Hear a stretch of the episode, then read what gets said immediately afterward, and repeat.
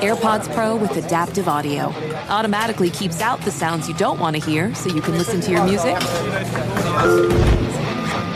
and lowers your music to let in the sounds you do need to hear. Hi there. Hi, what can I get you? I'll have a strawberry mango coconut probiotic smoothie with wheatgrass. Anything else? Extra wheatgrass. Here you go. AirPods Pro with adaptive audio. Available on AirPods Pro second generation when enabled. Hey Sarah, I love that spring break vlog you posted on Zigazoo. OMG, you watched it? Yeah, it was so cool. I think you're so talented. Social media is only positive with Zigazoo, the world's largest and safest social media network for kids. In Zigazoo, all community members are verified kids just like yours, and all content is fully human moderated. Try out Zigazoo this spring break. Download the Zigazoo app today. Beyond Zero is Toyota's vision of a carbon neutral future and more. Toyota gives you the power to reduce carbon emissions and help move toward its vision with a wide selection of electrified vehicles. Whether you're into hybrid EVs for that traditional Toyota feel with better MPG, battery EVs for a smooth and silent ride, or plug in hybrid EVs that switch between battery and fuel, Toyota has you covered. And for those who prefer hydrogen, Toyota's fuel cell EVs emit nothing but water vapor from the tailpipe. So cool. Giving you the choice on how to reduce carbon emissions and move closer to Toyota's Beyond Zero vision. Visit toyota.com slash electrified dash vehicles slash beyond dash zero dash vision. Toyota. Let's go places. Brought to you by the reinvented 2012 Camry. It's ready. Are you? Welcome to Stuff Mom Never Told You from HowStuffWorks.com.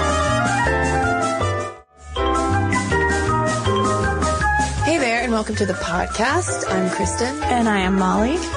So, Molly, I got some news from one of my best friends. Her brother is getting married, Oh. which is exciting. And a little interesting tidbit about this is he and his fiance met online. Ooh. He moved to a big city mm-hmm. and he was just having a hard time like meeting girls. It was just kind of just nothing was really working out. So he decided to take the plunge, got online, ended up meeting this girl and they've been together now for, I don't know, maybe three, three years. Wow. And now they're getting married. Congratulations to them. But they're still kind of keeping it quiet. That they met online. Yes. Not that they're getting married. Yeah, yeah, no, they're, they're, they're letting people know they're getting married, but I don't think that he's told, like, his parents that they, they met online because they just don't even want to have that conversation. They don't even want to, you know, get the strange looks, you know, that sometimes. So they have some get. sort of fake, here's how we met story. I guess so. Yeah, I guess they feel like there might be, you know, there's still a lingering stigma a little bit on online dating, but I think that you could also say that uh, it's becoming a lot more commonplace. I have friends who are in their early 20s who are getting online. Oh yeah, I think everyone knows a success story of someone who's getting married or at least has had, you know, a good successful relationship out of online dating.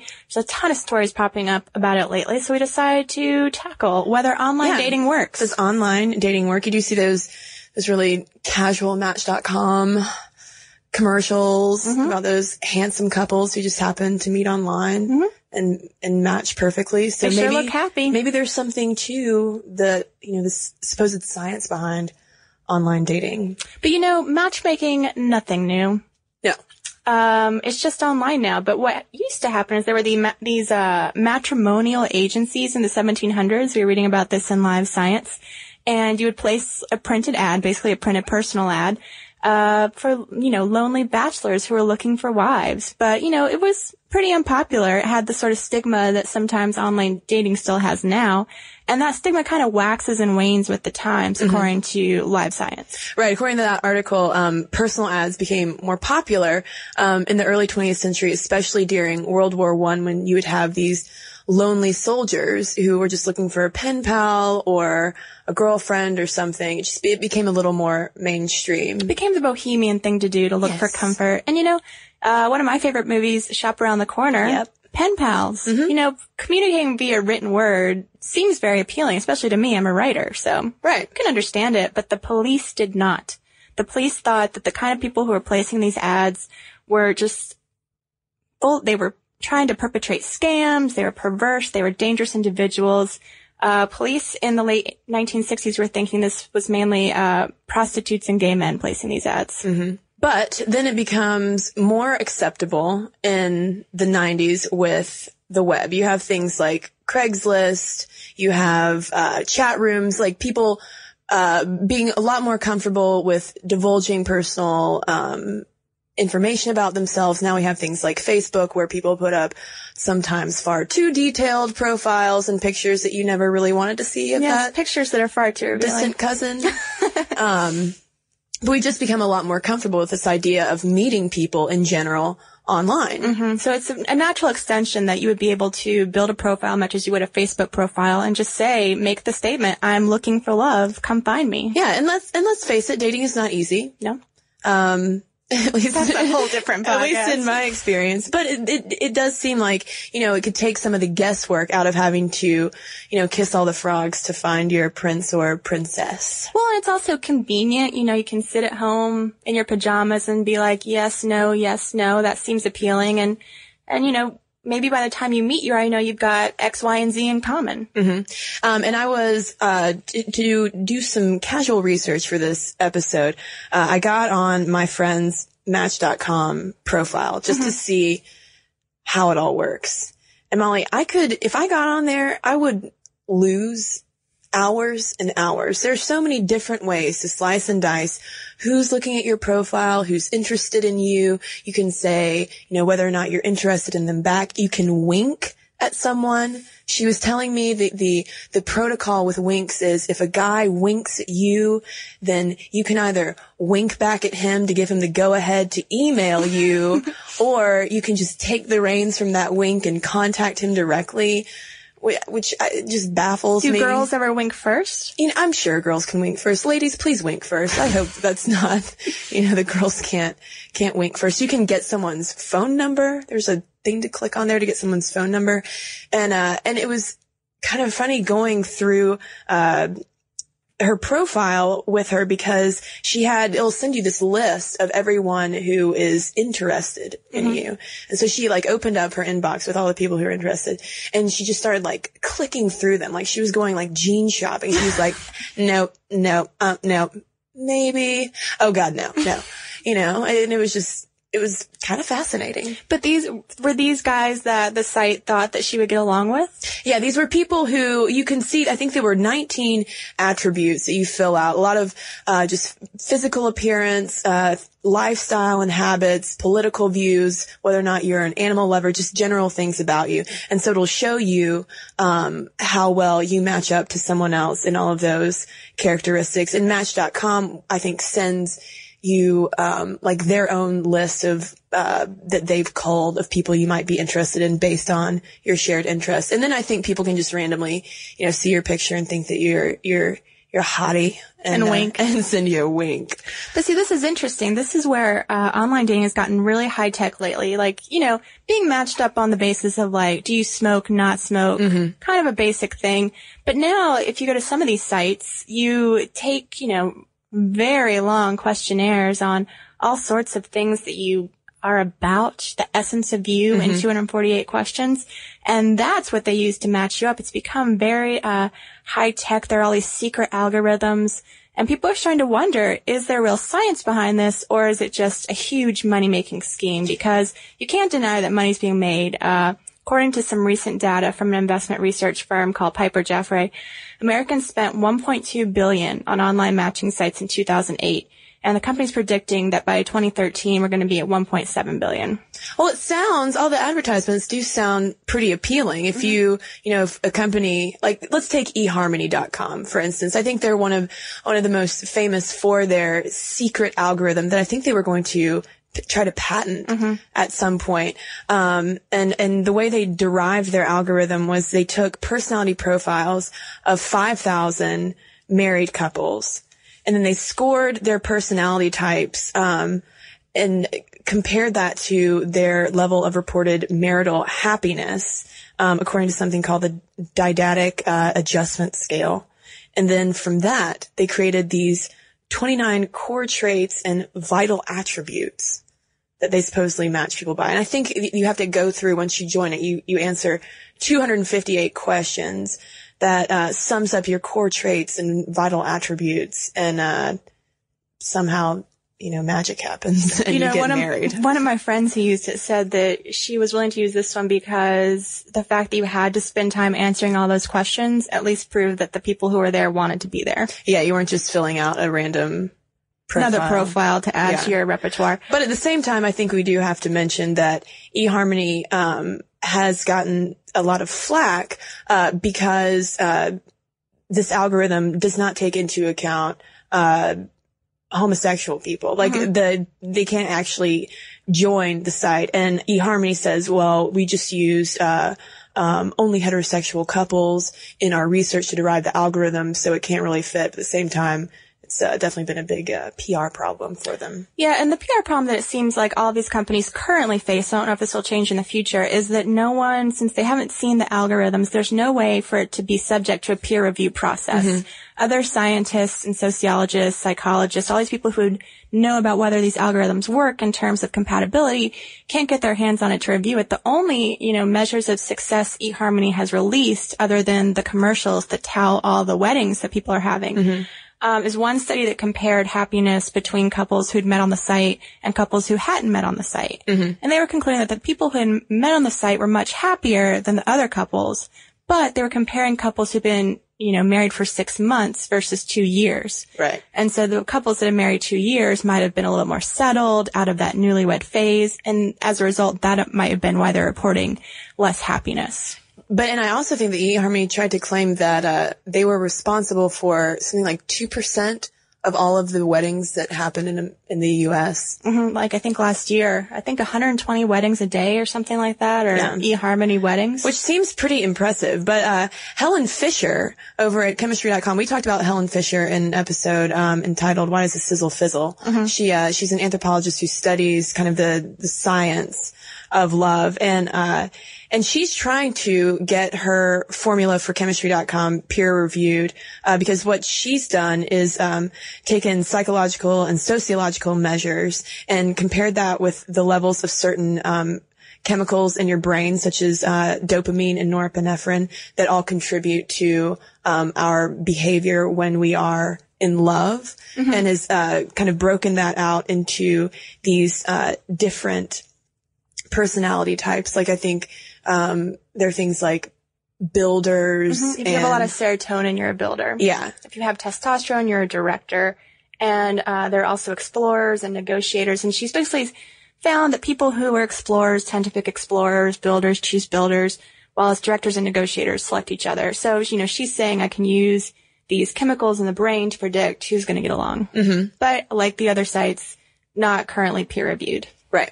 But there have been a lot of other studies, peer reviewed studies on online dating behavior and whether or not it, it really might work. And you know, Kristen, when we were researching this, some of the studies I was most interested in were these studies about whether people are honest online because Yeah. this is a pretty big, maybe mental hurdle for a lot of people. Mm-hmm. You know, we already know that when people are online, they feel they can say and do anything.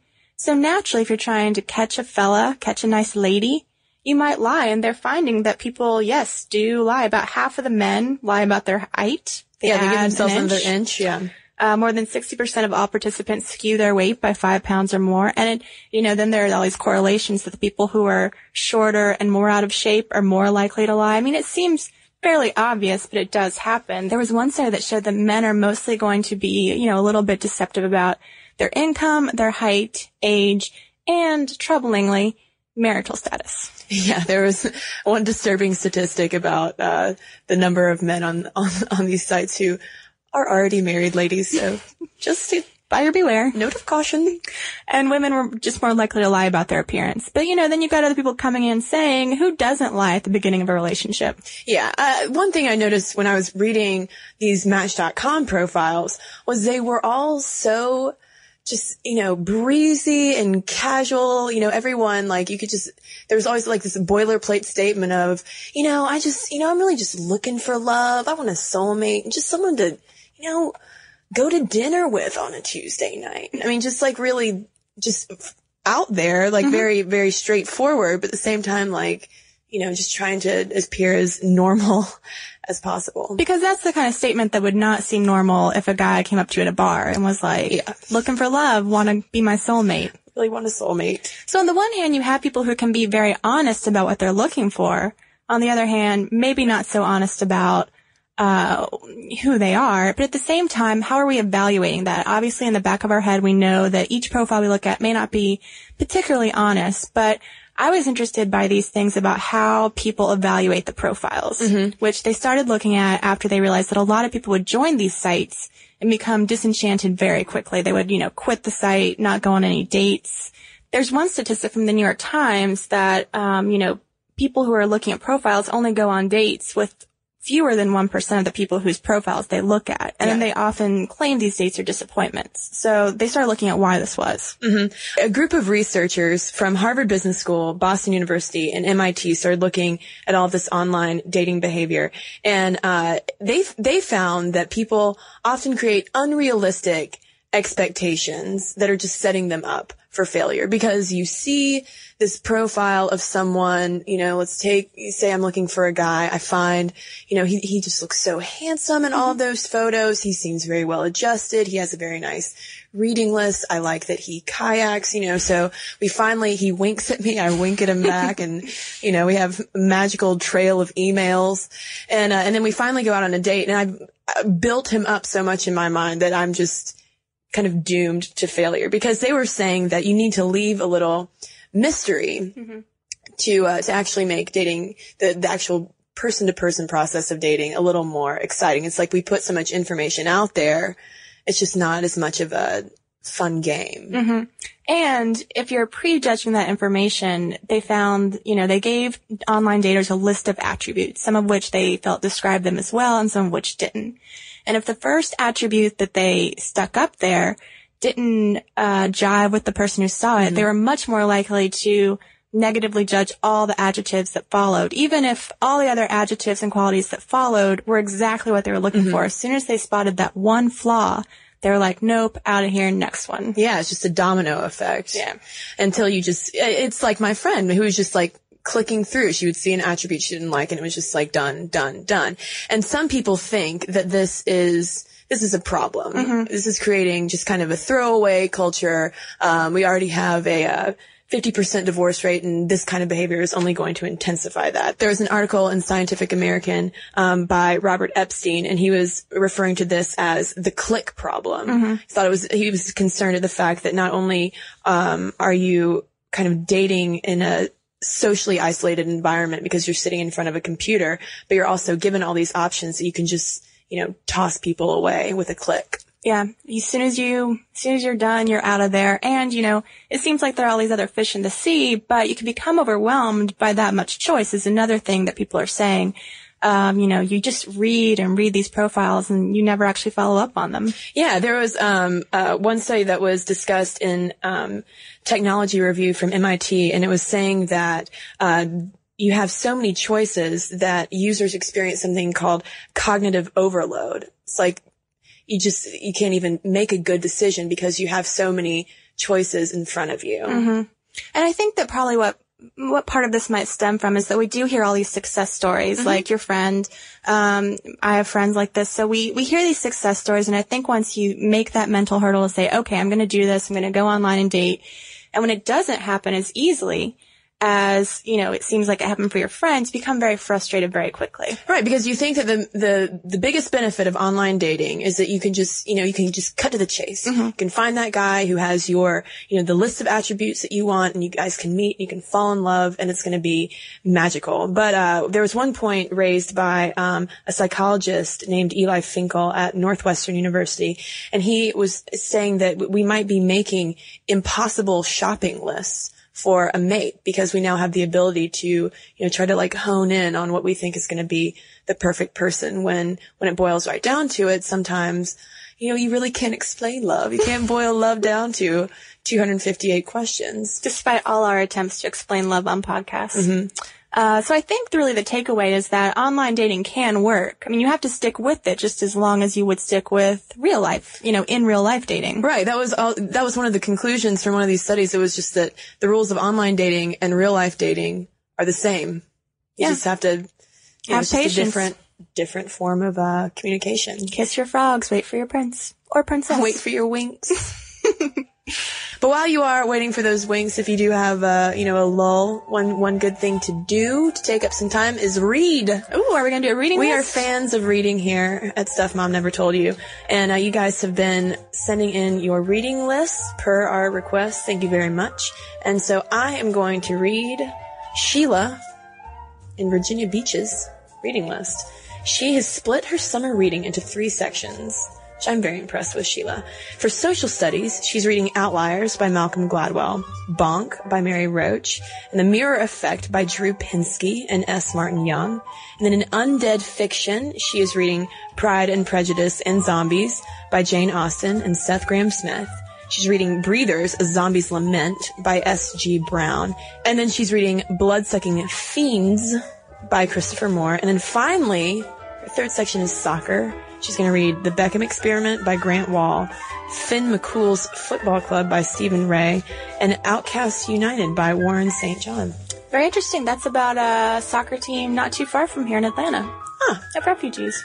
Interesting. I'm interested in that book as well. Yeah, so if you got any reading lists you want to send us, or if you have any thoughts on online dating, any success stories, horror stories, Molly and I would love to hear them. So you should send us an email at momstuff at howstuffworks.com. And as always, you can check out our blog called How to Stuff. And if you want to learn more about uh, finding love and the chemistry of love and how kissing works and all of that, you should just head on over to howstuffworks.com. For more on this and thousands of other topics, visit howstuffworks.com. Brought to you by the reinvented 2012 Camry. It's ready. Are you? Have you heard about the social media platform for kids? It's called Zigazoo. It's a great place where kids like me can come together to make fun videos. Videos moderated by real people who review content before it's posted to the feed. I love the dance challenges. I love that it's Kid Safe COPPA certified. Uh, I don't know what that means. It means it has built in privacy protections for your online data. Zigazoo, the world's largest social network. For kids. Download the Zigazoo app today. Does money stress you out? Let Facet flip your financial chaos into clarity. Finding Facet immediately put us at ease. Facet's innovative approach to financial planning ensures your money works as hard as you do, enabling members to experience the joys of having your finances in order. And that makes us Facet for life now, I guess. Visit facet.com, F A C E T.com to learn more. This ad is sponsored by Facet. Facet Wealth is an SEC registered investment advisor. This is not an offer to buy or sell securities, nor is it investment, legal, or tax advice. These testimonials are from current Facet members who are not compensated. All opinions are their own and not a guarantee of a similar outcome. Ready to unlock a world of entertainment? Philips Roku TV has America's favorite TV streaming platform built in, so you can watch live TV, catch every game, discover must see shows and hit movies, and get all the best streaming apps in one place, like iHeart for all your favorite music, radio, and podcasts. Watch what you want when you want. Immerse yourself in entertainment with premium 4K picture and sound for every budget, with sizes for every room. Find your perfect Philips Roku TV today, online or at your local Walmart and Sam's Club.